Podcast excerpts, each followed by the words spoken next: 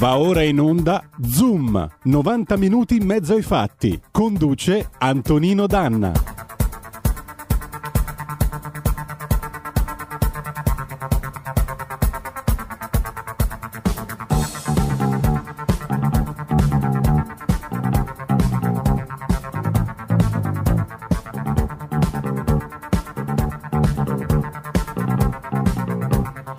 Amiche e amici miei e non dell'avventura, buongiorno. Siete sulle magiche, magiche, magiche onde di RPL. Questo è Zoom, 90 minuti in mezzo ai fatti. Io sono Antonino Danna e oggi eh, riprendiamo il nostro cammino. Spero abbiate passato un buon ponte dell'Immacolata. Noi siamo stati qui a pensarvi, a lavorare per voi. E allora cominciamo subito la nostra puntata. Ieri 40 anni senza John Lennon, abbiamo deciso di dedicare la colonna sonora di oggi eh, al mitico John e quindi diciamo che siccome siamo un pochettino in ritardo partiamo con i Beatles, Twist and Shout 1962.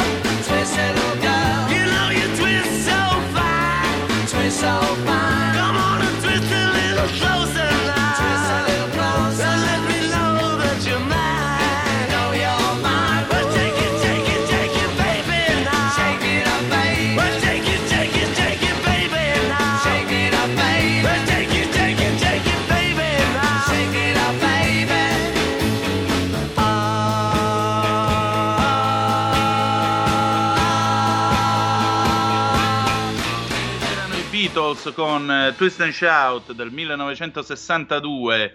Eh, riprendiamo la linea, procediamo con la nostra trasmissione. Voglio salutare sulla plancia comando della regia il nostro Roberto Colombo, nocchiero delle magiche onde di RPL, insieme con Federico il Meneghino Volante. Allora, adesso abbiamo come ogni mercoledì la nostra amica degli animali. Ladies and gentlemen, Aprite le porte, togliete l'antifurto e fatela entrare. Paola D'Amico.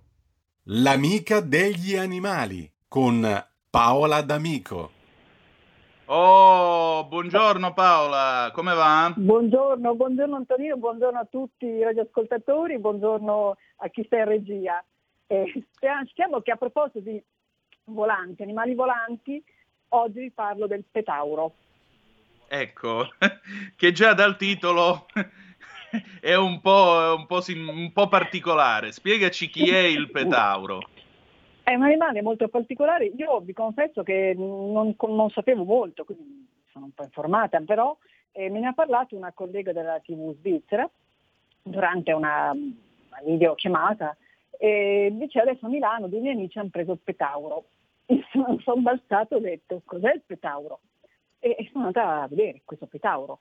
E sono rimasta, voi mi conoscete ormai, un po' scandalizzata perché ci sono ancora tanti animali selvatici, anche esotici, non protetti dalle leggi che quindi dicono che non si possono acquistare. Invece questi animaletti si possono acquistare e, passatemi in termine, eh, tenere in prigione le nostre case. Pappagalli, ecco. ricci africani, pitoni reali, serpenti, guani, sauri, gerbilli e anche il petauro. Eh, si chiama petauro dello zucchero, è un piccolo marsupiale, viene chiamato così perché ama gli alimenti dolci, la frutta, e in latino è Petaurus breviceps, che vuol dire acrobata con la testa corta. È in effetti un acrobata, perché ha una struttura fisica un po' particolare, che lo dota di due eh, strutture praticamente rari. E già qui uno dice, mi tengo un petauro in casa, in più un animale notturno. E quindi mh, immaginate chi così per curiosità, per fare le cose strane, mi prende un animale strano, prendo un petauro e poi però eh, inevitabilmente le persone dovranno cercare di cambiare il petauro e farlo abituare ai nostri ritmi, no? perché immaginate un animale che durante la notte vola. Ecco. È, è stupefacente questa cosa. Negli ultimi anni purtroppo si sta diffondendo eh, come pet, come animale domestico, anche se non è un animale domestico e probabilmente, non voglio essere saccente, ma non lo sarà mai perché la domesticazione ce ne insegnano la storia dei cani e dei gatti, è un processo che richiede millenni, migliaia di anni e soprattutto non è detto che si raggiunga l'obiettivo con tutti gli animali. Allora, se, guarda, se guardate sui siti che lo vendono, soprattutto online, terribile, eh, ti dicono che è semplice allevarlo in casa, che ti innamori subito, è facilissimo, che ama l'uomo, però poi, attenzione, diciamo com'è, è un piccolo marsupiale lungo fino a 30 cm quando adulto, perché la, compresa la coda che può essere lunga come il corpo, quindi è, è piccolino ma non troppo. È eh, la coda, la coda perché? Perché è uno strumento che gli serve per raccogliere il cibo, per reggersi agli alberi, quindi già immaginiamo un animaletto che è abituato a cercarsi il cibo da solo e noi invece dovremmo nutrirlo. Il volo vola, è più corretto forse dire plana, e questo planate sono dovute al fatto che ha una membrana che si chiama patagio che attraversa tutto il corpo nella parte inferiore, si estende dalle gambe posteriori a quelle anteriori e lo aiuta quindi una, appunto, a volare. Un, questo volo però è frutto di un calcolo che tiene conto di tanti fattori. Lui riesce a saltare fino a 60-70 metri di altezza. Quindi immaginate questo serino in casa vostra pesa poco, pesa pochi grammi, cento, centinaia di grammi, e eh, il maschio si distingue dalla femmina perché in testa ha una piccola zona senza peli, mm? è un po' una pelata, caratteristica di diversi uomini. Vive tanto, quindi se decidiamo di prendere un petauro, io spero di no, spero di convincervi a... Caratteristica a di diversi uomini, cioè vieni a parlare di corda in casa dell'impiccato. Solo che io non peso quanto un petauro. Comunque, andiamo avanti, andiamo avanti. Quanto vive? Il petauro vive tanto. In natura vive mm. anche 10 anni, alcuni esemplari longevi anche 14 anni. Quindi immaginiamo di decidere di prendere un piccolo petauro che non costa tanto. Eh, tra l'altro chi lo vende dice è un animale sociale, vuol dire che non ama stare da solo, quindi prendi in due. Immaginiamoci una casa con questi animali che volano di notte, che vivono fino a 10-14 anni e, e, proviamo a immaginare invece dove vive, vive nelle foreste pluviali, in Australia, in Nuova Guinea. È quindi un animale esotico ed ecco che il nostro appello è eh, perché non tutelare questi animali come altri animali, come le tigri, che non puoi più comprare come accadeva fino agli anni 90 nel negozio di Porta Romana e questa è un po' la storia. E tra l'altro, poi vi chiudo perché divento veramente un po' antipatica e saccente, è un po' la dimostrazione forse di quanto l'uomo ama un po' le cose strane, ama cimentarsi anche in imprese impossibili come educare un animaletto come questo e poi finisce per umanizzare gli animali e per interpretare in modo errato alcune indicazioni. Faccio un solo esempio. eh, che quello che mi raccontava una amica molto esperta nel comportamento dei gatti, di cui magari più avanti parleremo, il gatto viene frainteso spessissimo nel suo linguaggio, lui usa la coda per parlare. Soltanto certo. un esempio. Molte persone pensano che quando il gatto gli viene incontro con la coda dritta e che fa una piccola un piccolo rotolino nella parte terminale, quello sia fatto il segno del gatto che ha fame, voglio mangiare. Invece no, quando il gatto viene incontro con la coda dritta che fa un piccolo rotolino sì, vi saluta, quello è il suo saluto, ma il fraintendimento può generare errori nell'alimentazione del gatto, per esempio. Ecco, certo. questo è tutto. Io non ho ecco, molto da eh, dire, soltanto aggiungo male per i bambini. Quindi chi avesse questa balzana idea di prendersi un petauro, parlo qui milanesi perché la moda si sta diffondendo a Milano, attenzione, non è dato ai bambini, perché rischia di essere un pupazzetto coccolare perché è piccolino, carino, è tutto peloso, e soprattutto ha eh, unghie e denti affilati, non è un animale aggressivo, le unghie e denti gli servono in natura per procurarsi il cibo, quindi se si sente minacciato ovviamente può mordere e può fare dei danni.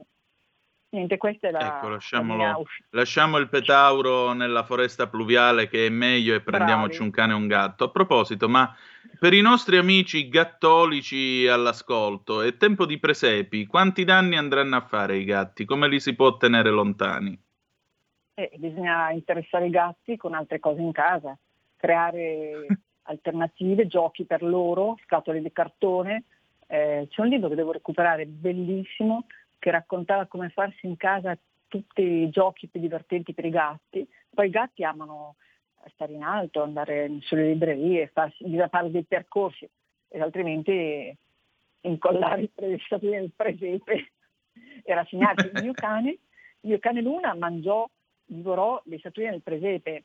Il mio marito era abbastanza oh, irri- irritato, poi gli chiese ma di cosa sono fatte queste statuine? Era una pasta di legno eh, e quindi probabilmente decorata, probabilmente era buona, che devo dire, eh, abbiamo rinunciato... Ah, come, come, la carrozzeria delle Trabant che se la mangiavano le mucche perché era pasta di legno, cellulosa. ecco, Quindi... lo sapevo, fantastico. Ebbene sì, la Trabant era fatta di un impasto di cellulosa nella DDR e le carrozzerie, specialmente i primi modelli, finivano mangiati, masticati dalle mucche. Meraviglioso. Mangiarsi una macchina è qualcosa di straordinario. È meraviglioso. Niente, per oggi questa è la storia, magari la prossima settimana mi raccontate voi, mi dite voi cosa vorreste, di cosa vorreste parlare, altrimenti potremmo tornare sul tema gatti, come ci parlano i gatti. Torniamo, torniamo, che i gattolici in ascolto credo avranno domande da porgere. Spesso sono molto esperti. Eh, a maggior ragione, dai. Paola, grazie di essere stata con noi anche questo mercoledì. Grazie a te Antonino, grazie a voi e buona settimana a tutti. Grazie, ci risentiamo presto allora, va bene? Ciao ciao. Sì, Un abbraccio, ciao. ciao. Allora, riprendiamo la linea ringraziando ancora una volta Paola D'Amico per il suo intervento, l'amica degli animali.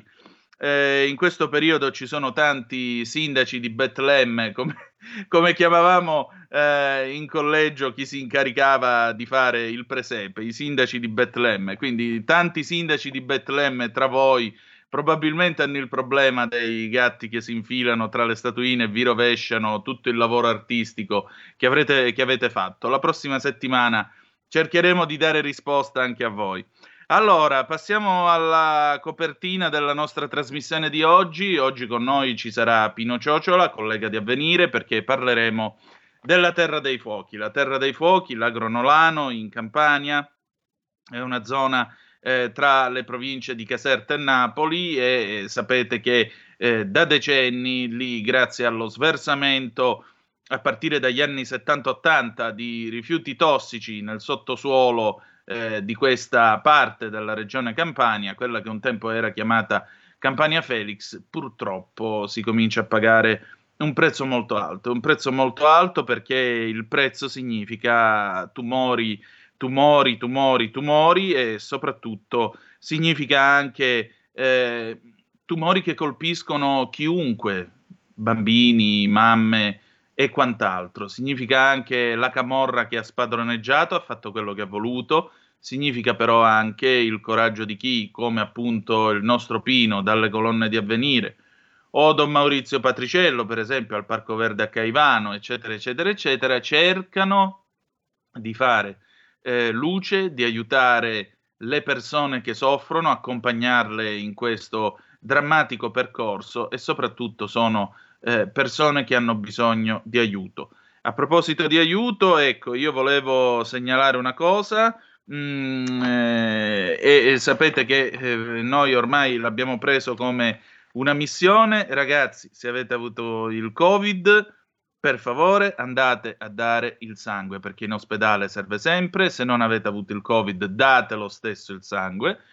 Chi ha avuto il Covid, una diagnosi, un tampone positivo più un tampone negativo a testimoniare l'avvenuta guarigione, telefoni per favore all'Avis e chieda di farsi tirare il sangue secondo i requisiti naturalmente che ci vogliono e soprattutto di poter donare il plasma iperimmune. Voi, delle, voi vi siete salvati la vita, con il plasma iperimmune salverete Vite umane, se siete nel Mantovano 0376 201409 da lunedì a venerdì dalle 9 alle 12, 0376 201409 lunedì venerdì dalle 9 alle 12, oppure scrivete a iperplasma chiocciola ASST Ancona Savona Savona Torino trattino mantova.it.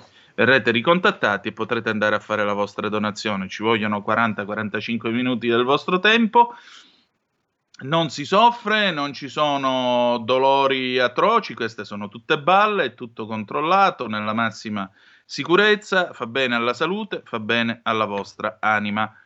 E ci avviciniamo così alla pausa che faremo tra poco. Vi ripeto, oggi la puntata è dedicata alla Terra dei Fuochi perché? Perché anche se il paese si trova impelagato con il Covid, anche se il paese si trova eh, nella difficoltà di combattere il Covid, chiaramente nella terra dei fuochi si continua a morire, il malaffare continua a prosperare, purtroppo, e naturalmente abbiamo bisogno di qualcuno che ce lo racconti e di qualcuno che ce lo ricordi, per cui tra poco avremo il faccia a faccia con il collega Pino Ciociola di Avvenire. Permettetemi infine un'osservazione che eh, non c'entra niente col tema della puntata di oggi, ma ehm, lo leggevo stamattina sulla stampa, c'era una bella intervista al professor Cassese, il professor Sabino Cassese, che è un amministrativista ed è stato giudice della Corte Costituzionale, osservava che tutto questo apparato di comitato per la gestione dei fondi del MES e quant'altro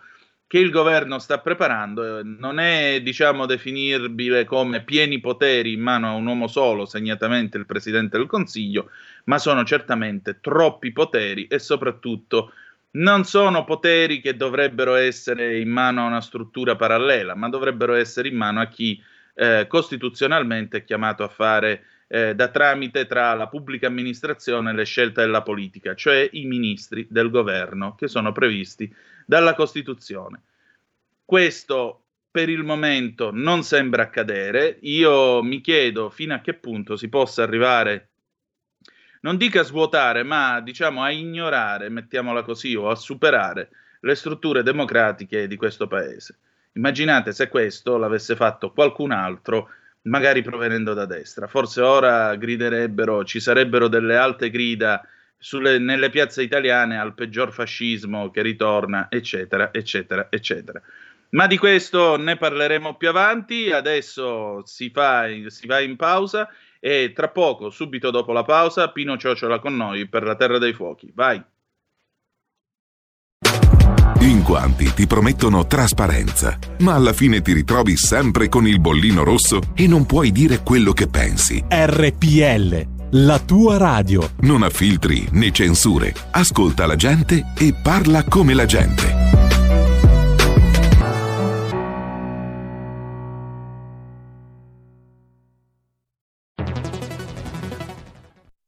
Hai sentito? Le radio italiane si mettono insieme per amore, per amore della radio. Una grande storia meritava uno straordinario futuro. Nasce l'app Radio Player Italia. 140 stazioni in una sola rete. Scegli la tua preferita e ascolta il suono perfetto del digitale. Gratis, senza registrazione, senza interruzioni. Compatibile con tutti i device.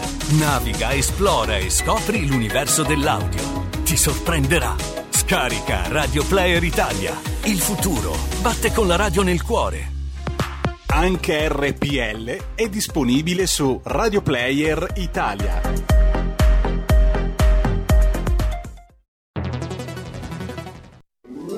Stai ascoltando RPL. la tua voce libera, senza filtri né censura. La tua radio.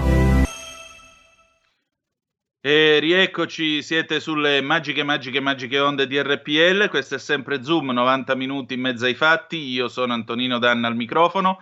E adesso passiamo al faccia a faccia con l'ospite di oggi che è già al telefono. Pino Ciociola, romano de Roma, 53 anni, giornalista, dal 1991 nella redazione romana di Avvenire, dove si occupa di cronaca e problemi sociali. Ha ricevuto numerosi riconoscimenti giornalistici, fra i quali il premio Dino Buzzati nel 2002 e cronista dell'anno 2004. Tra i suoi libri La scuola assassina, dedicata ai 26 angeli del terremoto di San Giuliano di Puglia del 2003, Dottò Io andrò in paradiso, che racchiude la sua esperienza tra i ragazzini nel carcere di Nisida, Don Luigi Di Liegro, il fondatore della Caritas, e Luana Englaro, i fatti scritto insieme alla collega Lucia Bellaspiga, e molti altri. Oggi è con noi a raccontarci quello che sta succedendo nella Terra dei Fuochi, quella che fu la campagna Felix e che oggi è terra di tumori, sversamenti, malattie. Benvenuta a Zoom, Pino. Buongiorno a chi ci ascolta, ciao Nino, la cosa più bella della tua presentazione sono i 53 anni che mi tengo stretto perché in realtà ce ne sono tre di più, ma va bene così. Ah, eh, vabbè, ma io, sai, a un certo punto... Va bene, va bene, va bene così. Abbiamo fatto un piccolo sconto, dai, alla fine è Esatto. quel poco di italiani in Algeri che io mi sono, avrebbe detto Carmelo Bene, quindi un Esatto, po' di vanità. va bene. Dai, Pino, allora, buongiorno, ben trovato. Ti volevo chiedere innanzitutto, allora, il paese sta combattendo il Covid, siamo tutti concentrati su questo coronavirus e quant'altro, ma nella terra dei fuochi si continua a morire. Che cosa sta succedendo? Allora, intanto non, non solo nella Terra dei Fuochi, perché se è vero, come è vero, che, che tutto cominciò lì più o meno una quarantina di anni fa, è anche vero che ormai noi scriviamo eh, quasi sistematicamente Terre dei Fuochi, perché la situazione è la stessa, come posso dire, dalla, dalla Sicilia alla Val d'Aosta. Accade, se partiamo però dalla Terra dei Fuochi, come, come tu dici, eh, accade che si continua a morire, che si continua, che si continua a morire per rifiuti tossici, con- continuano a morire soprattutto i bambini, per ovvie ed evidenti ragioni. E, e naturalmente, ma mh, secondo me non, eh, come dire, con l'emergenza Covid è peggiorata, ma non è che sia mai interessato troppo più di tanto a qualcuno eh, che invece dovrebbe preoccuparsi anche perché è lo, ste- fu lo stesso Istituto Superiore di Sanità a certificare nero su bianco che, che sono, che c'è un più alto, notevolmente più alto numero di morti eh, in Terra dei Fuochi. Mm, ti cito la relazione 2017 della Direzione Nazionale Antimafia che ogni anno fa appunto questa relazione al- nella quale c'è un capitolo dedicato al crimine ambientale. Il sistema della gest- cito testualmente, il sistema della gestione dei rifiuti in campo nazionale si è sempre basato e continua a basarsi sulla commissione di attività legali e illegali. Vado avanti, lo ripeto, non è radiofonicamente molto bello, ma, eh, ma vale la pena sottolinearlo. Continuo a citare, anzi a leggere, ce l'ho davanti, agli occhi, la relazione 2017, quindi appena tre anni fa, della Direzione Nazionale Antimafia. L'essenza del crimine ambientale va cercata nelle deviazioni dal solco della legalità per puro e vile scopo utilitaristico delle imprese che producono rilevanti quantitativi di rifiuti e di quelle che svolgono attività nella gestione dei rifiuti. Ultima citazione da questa relazione, ovviamente il capitolo è molto lungo, ma è amarissima e vale la pena riportarla. Quando il danno ambientale da rifiuti cessato, scrivono i magistrati della DNA, è ben magra consolazione individuarne e punirne i responsabili. davanti a una natura che grida vendetta per il male arrecatole e presenta il suo conto anche a distanza di tempo, spesso molto tempo, e a quel punto ben poco da poter ripristinare. Ecco, e tra l'altro, mentre i giudici giustamente fanno il loro lavoro e permettetemi di dirlo, esprimono anche la loro rabbia, perché questo secondo me è un passaggio scritto con rabbia e fanno bene a esatto, sottolinearla, esatto, proprio, tra l'altro. istituzionale, diciamo così. Certo. Io ti voglio leggere invece un pezzo del Gazzettino Vesuviano del 21 novembre 2020. Sentite un poco qua perché questo è veramente spettacolare. Il 17 novembre scorso il Consiglio regionale della Campania, presieduto dal presidente Gennaro Oliviero, ha approvato all'unanimità la proposta unitaria a firma dei capogruppo per l'istituzione delle commissioni consigliari speciali e ne elenca tutta una serie. Bene, pur non essendo affatto risolto, questo scrive sempre il Gazzettino Vesuviano, pur non essendo affatto risolto il problema, scompare dalle commissioni speciali la commissione Terra dei Fuochi, presente nella passata legislatura. Al contrario, si registra nell'ultimo anno un incremento di tali reati. Senza entrare nel merito politico di tale scelta, il WWF, Associazione di Protezione Ambientale presente in Campania da oltre 40 anni, che fu tra le prime a segnalare negli anni Ottanta gli episodi criminali in danno alla natura e ai suoi abitanti umani e non, di quella che sarebbe poi diventata tristemente nota come la Terra dei Fuochi.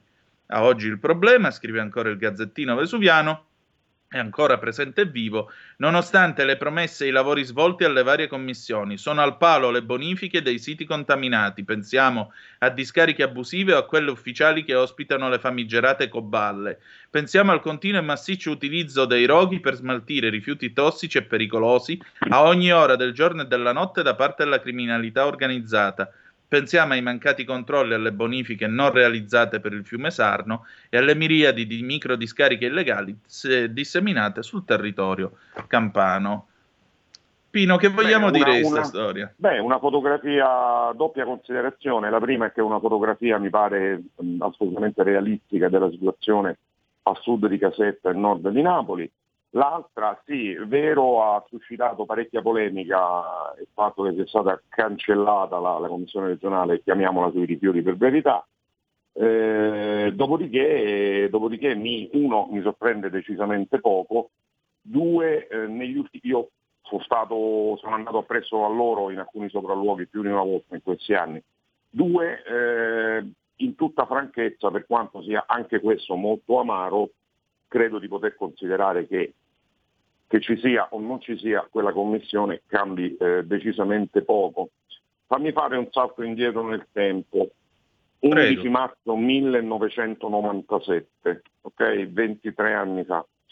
Relazione annuale della Commissione parlamentare d'inchiesta sulle attività illecite connesse al ciclo dei rifiuti. Cito anche qui testualmente, aperte virgolette, sono ben 13 le regioni italiane dove sono state avviate inchieste per traffico, traffici e smaltimenti illegali di rifiuti. Piemonte, Lombardia, Liguria, Emilia-Romagna, Toscana, Marche, Lazio, Abruzzo, Campania, Basilicata, Puglia, Calabria e Sicilia.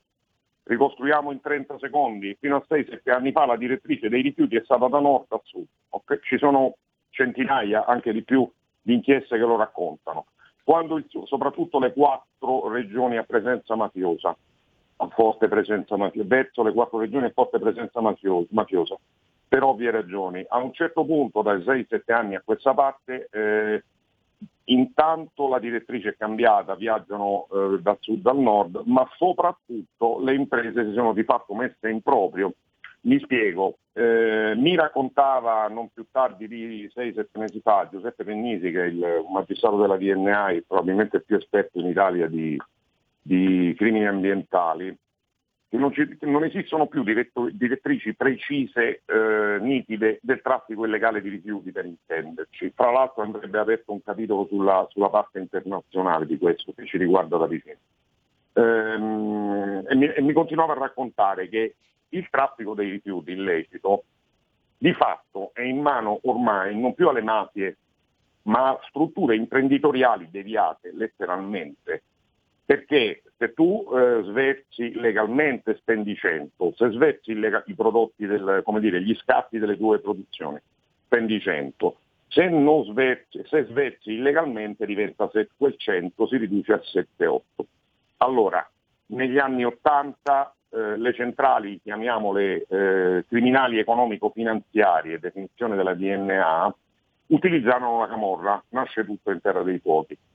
Eh, nel senso che la camorra fece letteralmente da serva, anche perché i camorristi sono degli imbecilli, credo con un quoziente intellettivo, tranne qualche raro caso molto basso, Beh, quel fenomeno che disse, e eh, vabbè, tanto se per i rifiuti l'acqua si inquina, noi berremo l'acqua minerale. La famosa intercettazione che tra noi è diventata un caso. Mm. Ehm, poi però le mafie sono cambiate, di fatto si sono trasformate anche queste in strutture criminali economico-finanziarie. Per cui la situazione attuale, come dire, eh, tu sei siciliano, cominciamo a toglierci dalla testa l'immagine della coppola, quando parliamo di mafie, l'immagine della coppola e della lupara. Non è più così. L'espressione è finita abusata, da un pezzo. Esatto, l'espressione è abusatissima, ma funziona e quindi, come dire, la uso anch'io. Eh, I mafiosi oggi sono i colletti bianchi. Tu fino a dieci anni fa non ti saresti mai fatto vedere in giro con un mafioso, ok? Adesso si fa a gara perché questi mafiosi sono perfettamente travestiti da eh, signori, come dire, eh, chiamiamo della società bene, definiamoli insomma come vuoi, non è, non è un problema particolare. Sta di fatto che la situazione in questo momento è questa. Nella stessa Lombardia ci sono siti, eh, in questo, quando parlavo, intervistavo sempre Pennisi 6-7 mesi fa, mi raccontava che in questo momento la situazione probabilmente peggiore dal punto di vista degli sversamenti illegali è esattamente quella lombarda. Eh, il punto è che non interessa nulla a nessuno finché non viene toccato. La mia immagine della Terra dei Fuochi, dopo una ventina d'anni appresso a assessori, ma non solo lì, non sono gli scavi che pure io ho fatto con, con i carabinieri o, o, con i tecnici delle ARPA regionali, o, o, perdonami la parola, ma devo usarla, o la merda che abbiamo visto saltare fuori ad ogni scavo fatto eh, la sera ci scrivevamo, ci messaggiavamo e tutti avevamo il naso, la gola e gli occhi rossi. Tra l'altro il rischio vero di questi scavi è che tu non sai mai cosa possa fare fuori. Comunque la immagine della mia terra dei fuochi, la mia immagine della terra dei fuochi non è queste robe, ma è una bimba, perché io vado spesso, mm, insomma abbastanza spesso, nel, al Pausilli di Napoli, che è un po' come il Gaslini a Genova, il Bambin Gesù a Roma, l'ospedale pediatrico e vado nel reparto di oncoematologia pediatrica dove ci sono i figli con le leucemie, altri tumori e quant'altro. Ecco. E io passai un, un, giorno di settembre di qualche anno fa con una bimba meravigliosa che aveva eh, 7-8 mesi o 9 mesi, qualcosa del genere, una bimba bellissima con due occhi azzurri strepitosi, completamente calva, per ragioni di terapie che potete immaginare, e io passai il pomeriggio con lei a giocare, lei era in mutandine e carottiera perché faceva molto caldo e teneva nella destra il, un pacchetto di patatine mentre giocavamo e, e, e nell'avambraccio sinistro aveva la, la flebo della Kenya. Quella bimba è morta tre mesi dopo quel pomeriggio e, e, ripeto, la mia immagine della Terra dei Fuochi non, non, è tutta la roba che abbiamo visto, ma sono gli occhi di quella bambina.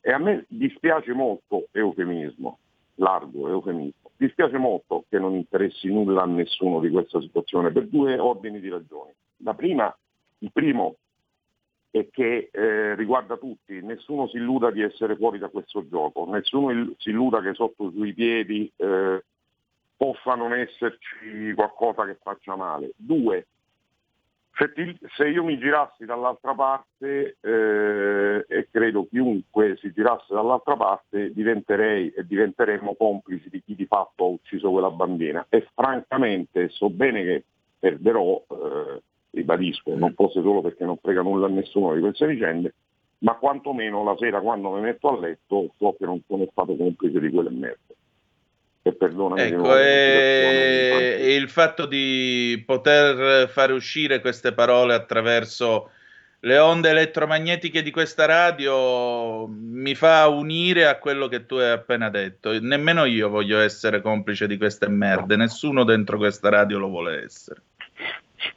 Non, ehm, purtroppo, purtroppo, la situazione è questa. La situazione è questa. Eh, ragionavo con alcuni magistrati un po' di tempo fa eh, l'emergenza Covid sta inevitabilmente, e aggiungo personalmente in maniera sacrosanta, eh, creando una serie enorme di rifiuti eh, speciali, pensiamo ai rifiuti ospedalieri e non solo. ci chiedevamo già da aprile-maggio che fine stessero facendo e sinceramente non abbiamo notizie particolarmente confortanti da questo punto di vista. Però eh, eh. siamo abituati anche, insomma, sono abituato anche a, a, scrivere o dire quello di cui ho certezza assoluta e che posso dimostrare, per cui mi fermo qui. Però basterebbe ragionare. Voglio fare una precisazione, perdonami Nino, 30 Prego. secondi velocissimo. Eh, quando noi compriamo, no, partiamo da un'altra considerazione, eh, una borsa da donna o un paio di scarpe, quali che siano, da uomo o da donna, producono mediamente mezzo chilo di scarpi. Parliamo di scarpi come minimo speciali, se non tossici, pelli o tessuti trattati con coloranti, con additivi chimici e quant'altro. Quando noi compriamo un paio di scarpe da donna, o, scusa, un paio di scarpe o una borsa da donna prodotti in nero, è evidente che quelle scarpe e quella borsa non esistono. È altrettanto evidente che lo scatto prodotto da quelle scarpe e quella borsa sia stato sversato illegalmente. Quindi, che ci piaccia o non ci piaccia, che si sia d'accordo o non si sia d'accordo, è un fatto che nel momento in cui compriamo qualcosa prodotto in nero, oltre a tutto il resto che immagino chiunque conosca, diamo anche una mano a distruggere eh, questo territorio e magari almeno, ritengo presto, realistico, a eh, mandare in giro qualche malattia di cui, qualche patologia di cui potremmo fare a meno.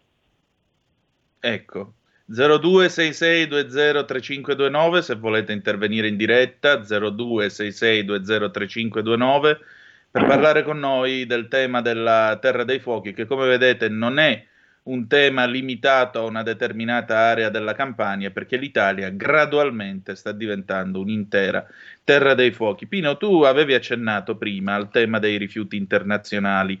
Io ricordo qualche anno fa, quando ci fu, credo, il primo mandato di De Magistris a Napoli, quando lui arrivò e disse quell'infelice frase che in una settimana avrebbe ripulito Napoli, se mal non ricordo, eh, venne fuori a un certo punto tutta questa storia dei treni che portavano la monnezza di Napoli su in Germania eh, a bruciare negli inceneritori perché in Italia naturalmente no agli inceneritori, no a questo, no a quello. Tra l'altro tu accennavi alle ecoballe, io pensavo che le avessero ormai eh, distrutte tutte, invece vedo che continuano a essere un bel problema. E allora eh, parliamone un attimo della, della monnezza di Napoli esportata all'estero. Aspetta un attimo che abbiamo una telefonata. Pronto chi è là?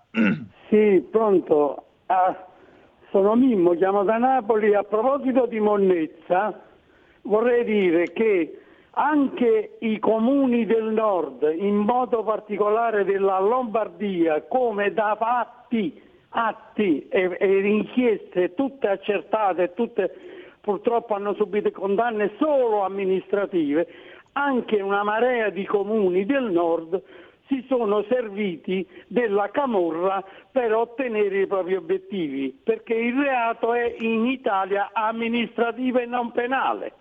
Essendo amministrativo io pago la multa perché se io li smaltisco regolarmente pago decine di milioni, se io li affido alla camorra pago la metà poiché che andazzo avanti da almeno 40 anni e poiché il silenzio è totale e poiché Sigfrido Ranucci e la stessa Gabanelli gli hanno detto le denunce te le paghi da solo alla Gabanelli se ti denunciano e ti metti gli avvocati, malgrado tu stia facendo questo tipo di inchiesta.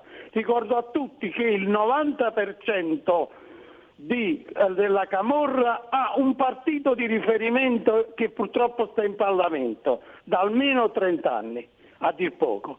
E allora il problema è semplice, quale volontà politica c'è da, poter, da voler risolvere questo problema. Sappiamo chi sono i partiti, sappiamo chi sono i comuni, sappiamo tutti, però si paga una multa e non si va in galera. Allora il problema è, vorremmo fare questa maledetta riforma della giustizia che chi fa i rifiuti tossici va in galera? Quali partiti sono disponibili a fare questo che non fanno da 40 anni? Perché Forza Italia è un, un partito di riferimento dei catalesi? Ma perché non le diciamo diciamo queste cose, ci, da, ci fa male.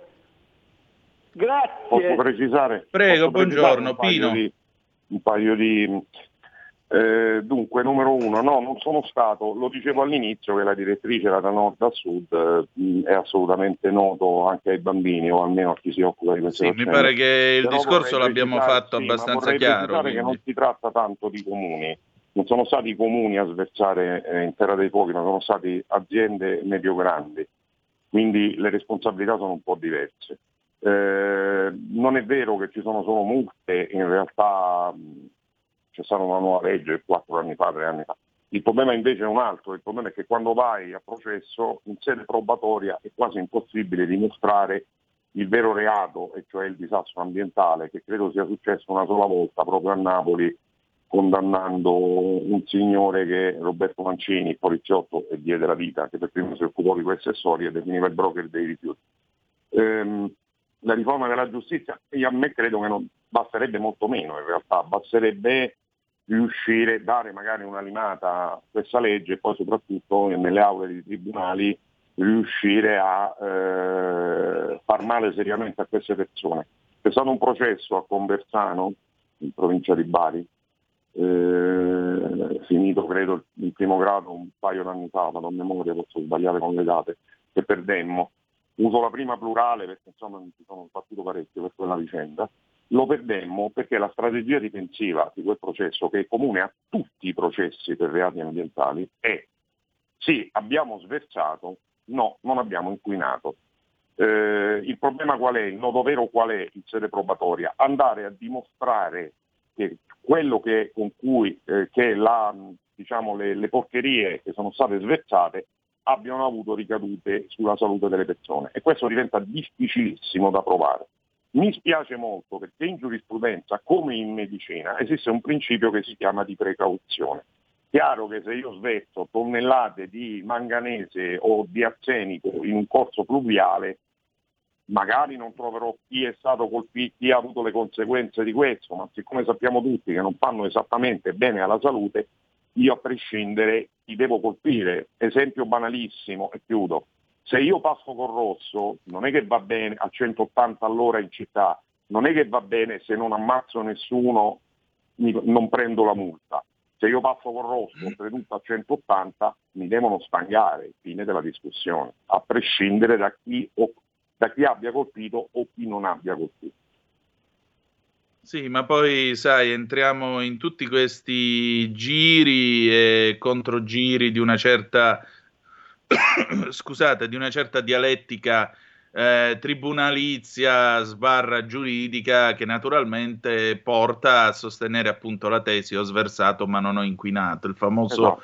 nesso di causalità. Chi dimostra Esatto. che quello sversamento ha Esatto. portato all'inquinamento mi sembra nascondersi dietro un dito, però questo nascondersi dietro un dito ha aiutato non poco in tribunale. Del resto, con un buon avvocato uno se la può stati- sempre cavare. Bravissimo, ci sono stati processi nei quali gli imputati sorridevano, eh, anche qui eufemismo in faccia sia a noi cronisti che agli avvocati delle parti lese perché con l'espressione come per dire fate quello che vi pare, tanto sapete che non ci faranno niente.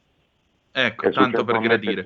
E ti dicevo, insomma, la pagina internazionale, i rifiuti di Napoli mandati all'estero, comunque i rifiuti delle ecoballe, tutta sta roba qua. Sì. Allora, sulle ecoballe, eh, vado per ordine, eh, le ecoballe sono ancora lì, in realtà da qualche anno parte di quelle ecoballe gira per l'Italia alla ricerca di un posto dove andarsi a nascondere e diciamo che di qualcuna si sono perse le tracce. Ehm, eh, questioni internazionali, non solo De Magistris, anche Roma manda i rifiuti eh, all'estero, pagandoli, tra l'altro pagando questo lavoro a peso d'oro. Attenzione però, fammi fare una distinzione fondamentale. Lo sfacelo ambientale non è per i rifiuti urbani, che fanno danni ma fino a un certo punto. Lo sfacelo ambientale è per i rifiuti speciali. I rifiuti speciali noi sappiamo da sempre, ad esempio, che vanno in Cina, anzi mi correggo, che andavano in Cina. Venne 7-8 anni fa vennero pizzicati una serie di container che tornavano dalla Cina, noi avevamo mandati- mandato rifiuti a loro, loro li avevano trasformati in biberon, assorbenti e compagnie belle. Ehm, la Cina però che succede? Che più o meno un anno fa chiude le frontiere a questi rifiuti. Panico in Italia, perché dove li mandiamo? Adesso si sta cercando da una parte di capire quello che farà la Cina, sarebbe a dire se riapre o meno, e dall'altra so che ci sono contatti con il Laos, con il Vietnam per cercare di capire se possiamo spedirli là. Ovviamente non parlo di traffici, come posso definirli, eh, completamente legali e ovviamente non parlo di rifiuti da monnezza di casa, perdonatemi il romanese. Ecco, come ne usciamo da tutto questo, Pino? Allora, io ti posso dare due risposte.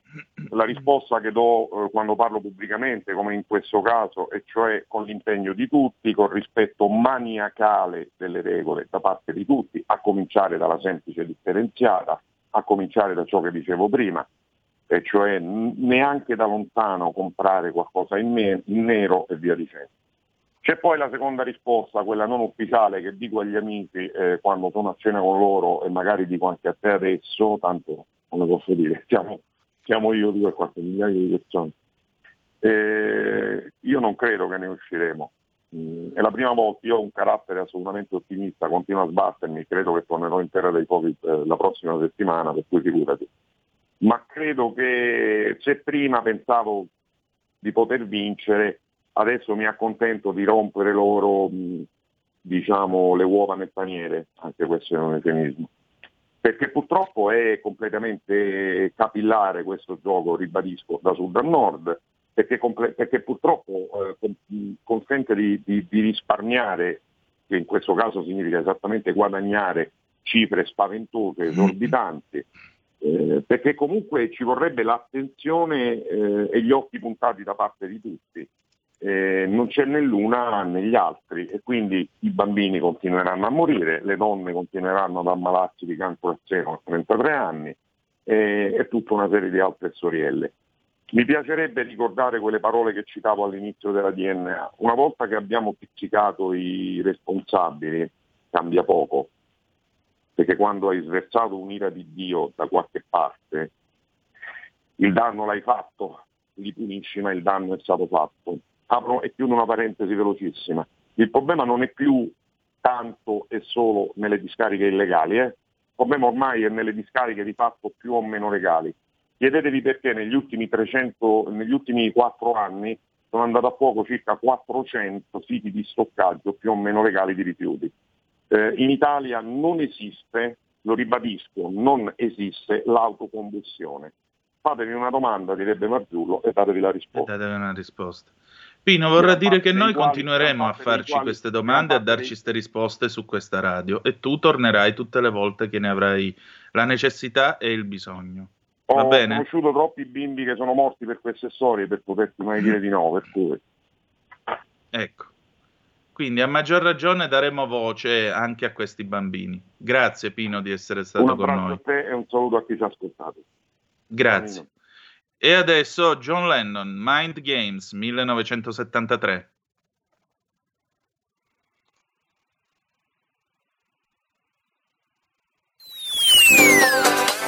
Cosa aspetti? Sostieni la nostra radio. Abbonati andando sul sito radiorpl.it. Clicca abbonati e segui le istruzioni. Facile, no?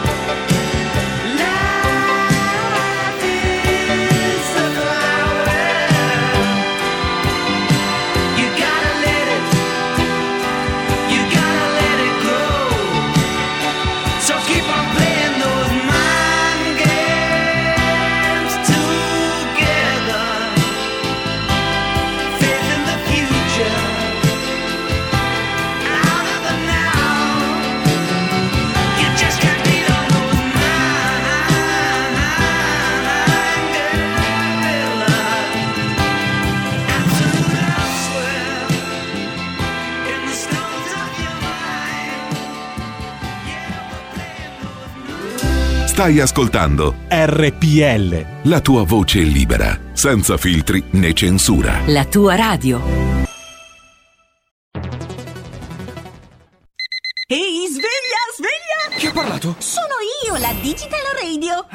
Camera mia? Ma non abitavi nella mia auto? Analogico che non sei altro. Per tua informazione, da quest'anno mi puoi ascoltare nelle auto nuove, in casa e dovunque ci sia una radio. Eh sì, da quest'anno dove c'è radio c'è DAB. Ascolta le tue radio preferite con il suono perfetto della Digital Radio e scopri tanti contenuti extra. Sì, però svegliati, eh. Dibidi dobidi dab. Anche RPL, la tua radio, è in Digital Radio.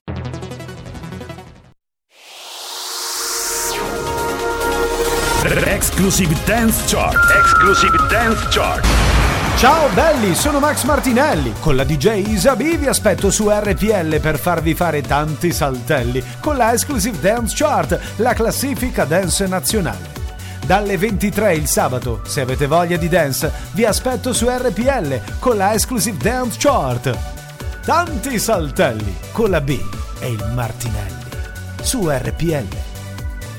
Exclusive Dance Chart.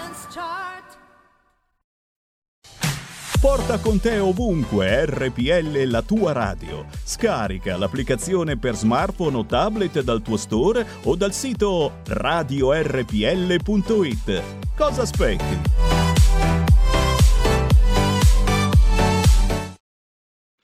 E rieccoci, siete sempre sulle magiche, magiche, magiche onde di RPL. Questo è sempre Zoom, 90 minuti in mezzo ai fatti. Io sono sempre Antonino Danna. Allora, eh, avete sentito eh, la testimonianza del nostro Pino Ciociola, mi sembra una testimonianza anche eh, molto dura e a tratti commovente. C'è poco da fare, noi dobbiamo prendere coscienza del fatto che non è tutto Covid in questo paese ci sono altri drammi che vanno avanti e che a loro volta si intrecciano con quello del Covid, come avete potuto eh, ascoltare da eh, Pino Ciociola, perché i rifiuti speciali prodotti appunto dagli ospedali, i rifiuti speciali che sono stati generati da tutto il lavoro che è stato fatto per la cura, la ricerca e quant'altro, eh, per curare chi si è trovato con eh, il Covid, ecco, tutta questa roba qua, che fine ha fatto, dove va, chi ci lucra, e questo è, come vedete, un argomento sul quale mm, gli inquirenti stanno lavorando, molto probabilmente sono già al lavoro. 0266203529 se volete intervenire in trasmissione, dopodiché alle 11.40 avremo il gradito ritorno di Ettore Toniato con Padova Calling e l'edicola 206 di via Piero Bon a Padova. Quindi vedete che la situazione è abbastanza pesante e la cosa che più mi colpisce ecco, è che eh, a mano a mano che il tempo va avanti, Pino lo vedete, è un uomo molto coraggioso, è un uomo eh, che si spende, si sbatte non poco per le cause che ritiene giuste.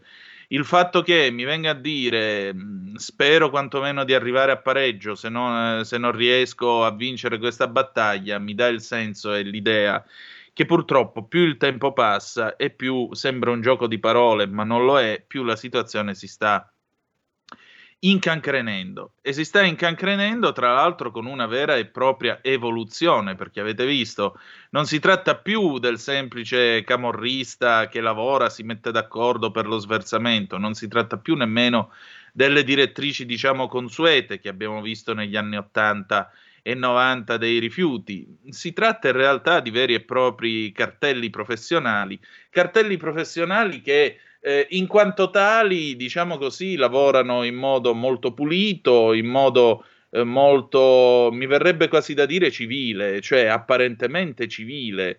Perché? Perché alla fine sono tutti reati che si fanno col computer, reati fatti truccando bolle, eh, lavorando col GPS, portando un carico di qua, portando un carico di là e sversando, eh, per dirla alla Camilleri, a tacimaci, in silenzio e senza fare troppo clamore.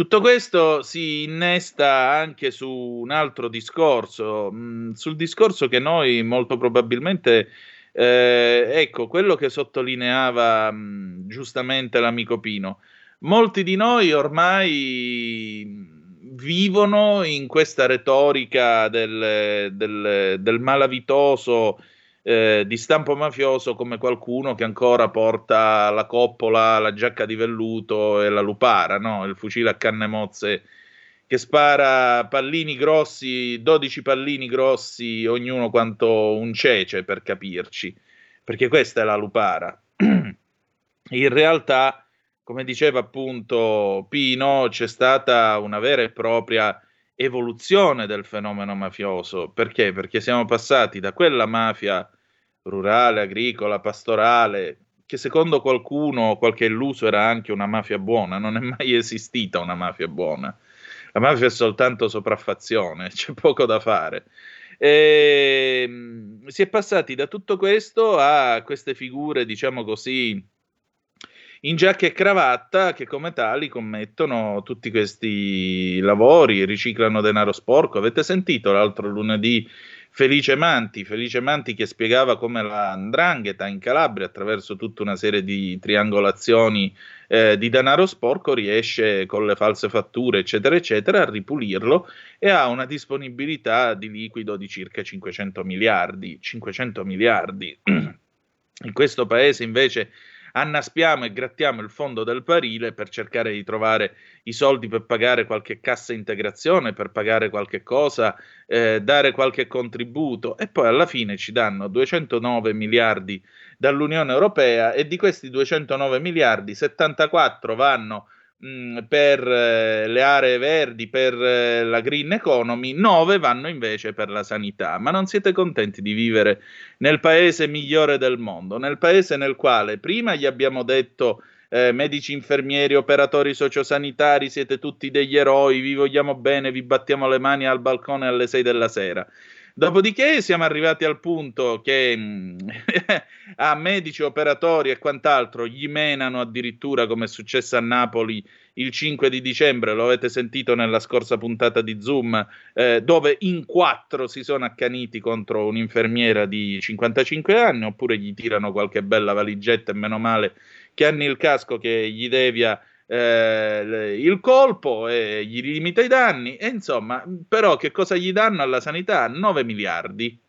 Tutto questo mentre nel 2025, voi lo sapete perché avete seguito eh, questa trasmissione fin dall'inizio e sapete che ci ha parlato mh, mm, il dottor Lavagno del sindacato Giovani Medici, tutto questo quando nel 2025 ci sarà eh, il picco di pensionamenti di medici specialisti che sono quelli che eh, sono la spina dorsale in una battaglia contro una pandemia, eccetera, eccetera, eccetera. E vanno formati e ci vogliono 4-5 anni. Quindi questa è tutta gente che dovremmo cominciare a, fondare, a formare da ora. Invece no, 9 miliardi alla sanità dopo tutto il sangue eh, che hanno buttato e dopo tutti i morti che ci sono stati. 74 per fare degli ecoasili nei quali i bambini, vedendo l'ecologia all'interno, questo lo scrive Carlo Cottarelli, e eh, attenzione, non me lo sto inventando, Carlo Cottarelli stamattina sulla stampa. Eh, l'ecologia, i bambini vedendo l'assetto ecologico, insomma, di questo ecoasilo dovrebbe, eh, dovrebbero imparare i valori appunto del rispetto dell'ambiente, della natura e quant'altro. Com'è cambiato il mondo? Nel 1984 io pestavo i piedi all'asilo perché volevo vedere il Super 8 insieme ai miei compagni, il filmino nel quale si vedeva una fabbrica dove costruivano le automobili. Invece nel 2040 o nel 2084 probabilmente i bambini pesteranno i piedi per vedere un DVD o un ologramma o quello che ci sarà allora eh, per vedere come crescono gli alberi in Scandinavia e il mondo cambia. Che cosa volete che vi dica?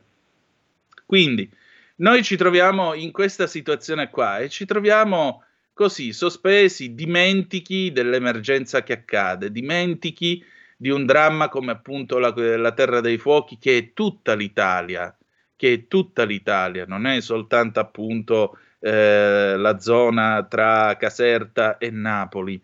E in tutto questo però noi siamo affaccendati e preoccupati di ben altro. L'Italia è una repubblica fondata sul benaltrismo, non sulla non sul lavoro, amici miei. E questa è purtroppo la drammatica realtà. e un governo sia pure impegnato nella lotta al coronavirus, forse si dovrebbe ricordare che la gente continua a morire e a soffrire anche per altre cose. E allora sapete che c'è? Vediamo se c'è il nostro Ettore. Regia, c'è Ettore? C'è o non c'è? Adesso lo contattiamo.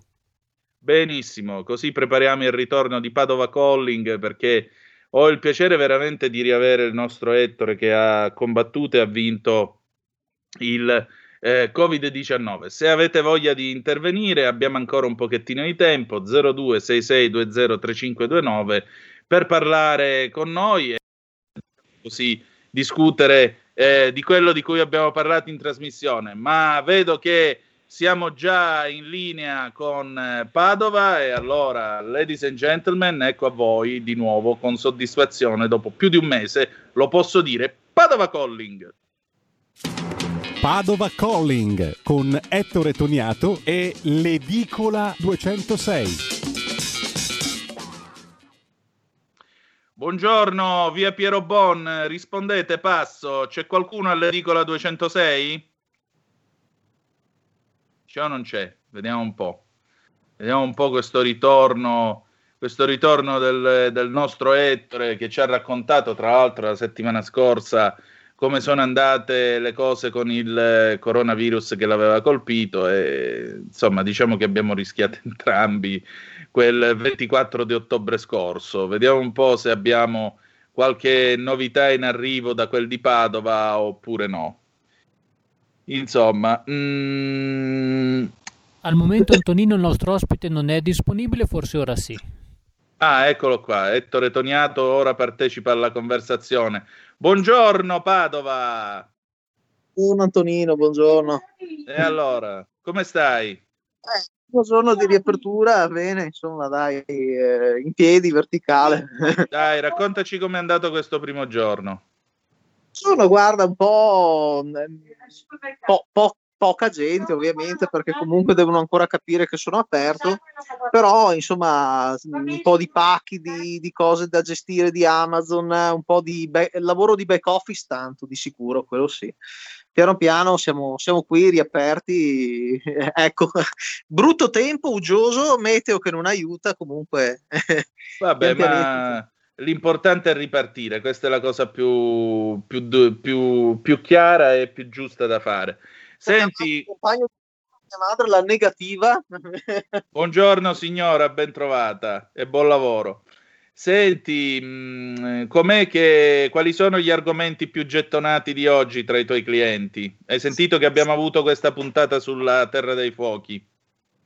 Allora, il discorso qui va- è molto gettonato il discorso delle Dolomiti sepolte dalla neve, che chiaramente eh, c'è stata una precipitazione molto abbondante e anche qui in pianura continua ormai a, a piovere da, da una settimana, però i paesi delle Dolomiti chiaramente sono completamente isolati. Seconda notizia del giorno il Mose che è fermo, evidentemente hanno sbagliato le previsioni, la marea era stata stimata a 125 cm, invece ha toccato i 138 e la città è nuovamente allagata e, e come sparge, come c'è l'acqua che, che alluviona un po' tutto, alluvio- compre- comprese le polemiche insomma che abbondano, ecco.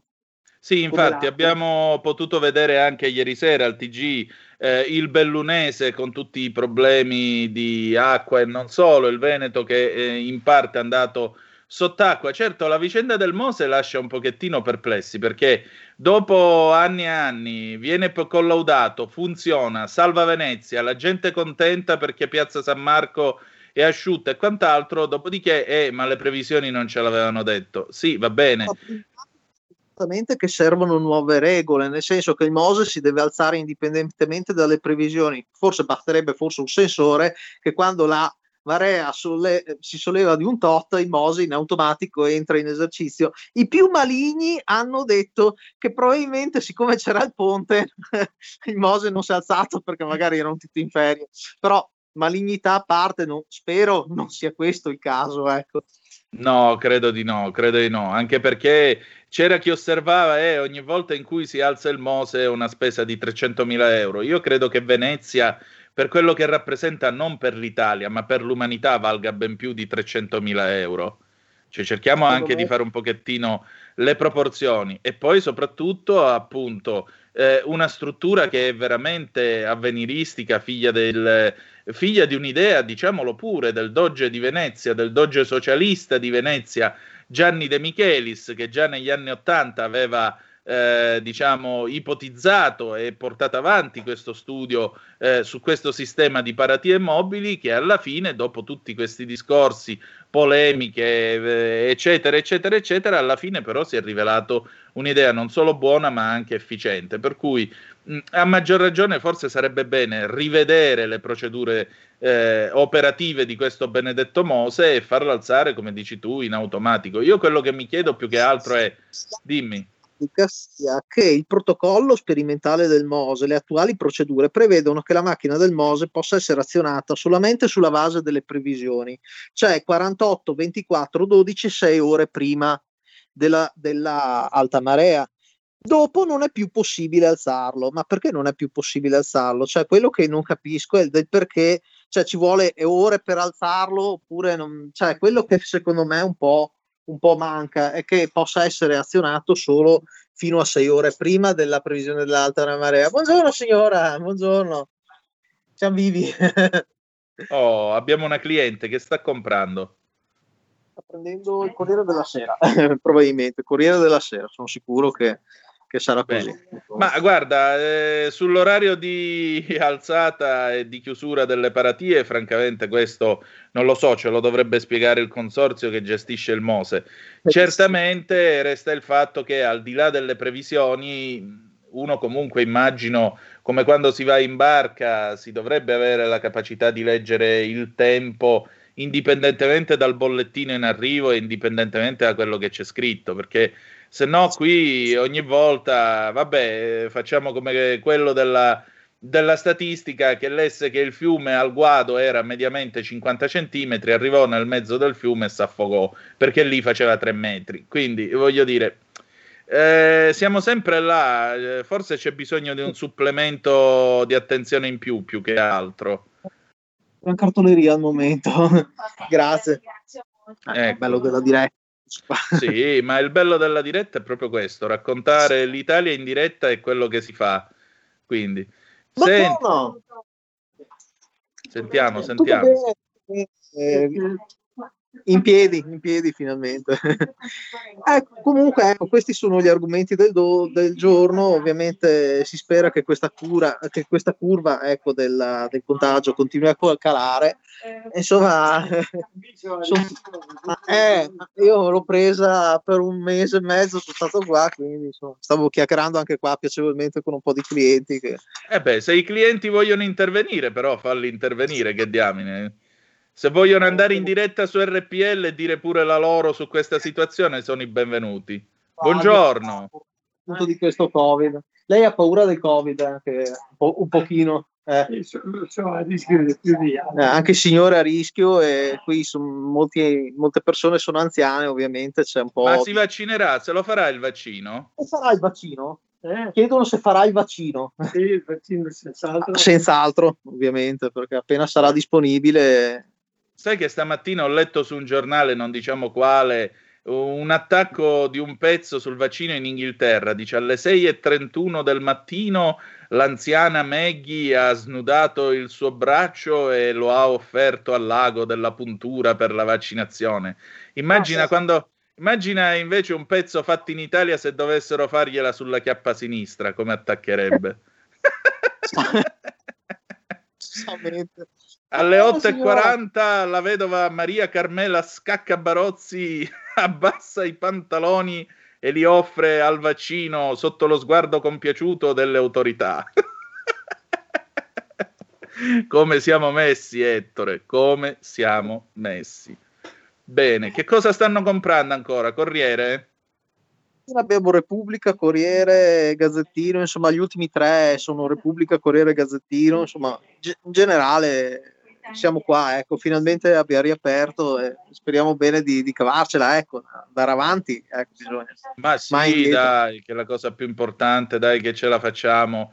e in qualche modo usciremo da quest'incubo. Eh, tra l'altro i sondaggi dicono che i ragazzi e quelli più o meno della nostra età vogliono invece aspettare il momento, insomma, vogliono vedere eh, un po' più di, di, di, di, sicurezza e di certezze a proposito di questo vaccino. Mi ha colpito molto invece eh, il signore con cui tu parlavi prima che ha detto che il vaccino se lo farebbe anche subito. Guarda, allora, eh, sì, allora c'è qualcuno che effettivamente dice: Ma eh, mi sembra strano che un vaccino, soprattutto ho qualcuno che è anche medico, ovviamente, mi dice: Ma un vaccino ci vuole de- un pochino più di tempo. Però ho detto: Sì, ma hanno fatto un lavoro di squadra, secondo me abnorme rispetto a quello che comunque io personalmente, dopo averlo passato, il vaccino lo farò, nonostante probabilmente non so, avrò ancora gli anticorpi, non li avrò, quanto dureranno. Intanto ho fatto il prenotato la donazione del plasma, insomma non c'è certezza ecco, di, di tante cose. Ecco. E eh vabbè, vedremo come andrà a finire. Ettore, allora, grazie di essere ritornato tra noi. Noi ci risentiamo venerdì con Padova Calling. Grazie ancora del tuo collegamento. Un saluto a tutti i tuoi avventori, un saluto alla mamma e insomma ci risentiamo venerdì. Grazie ancora, Ettore. Ciao ciao. Ciao. E, e, allora riprendiamo la linea, siamo addirittura d'arrivo, che dire di più, eh, la nostra puntata termina ora, vi lasciamo alle amorevoli mani dell'incantevole Carola Rossi con il suo talk tra un poco e ci salutiamo con una bella canzone d'amore. Eh, vi ho detto che oggi la colonna, la colonna sonora sarebbe stata dedicata a questi 40 anni senza John Lennon, senza questa figura geniale. Io credo che la canzone che stiamo per mandare adesso in onda sia una tra le più belle canzoni d'amore che siano state scritte, non è necessario conoscere l'inglese per capirne il senso, basta semplicemente ascoltare Lennon che fischietta questa idea che al di là di tutto, al di là delle eventuali discussioni, liti e quant'altro, l'amore ci sarà sempre con questo senso di liberazione ed è un concetto che io trovo straordinario. E allora noi ci ritroviamo domani alle 10.35 trattabili sulle magiche, magiche, magiche onde di RPL e ci lasciamo così con eh, Jealous Guy del 1971. Ricordate, the best is yet to come. Il meglio deve ancora venire. Vi ha parlato Antonino Danna. Buongiorno.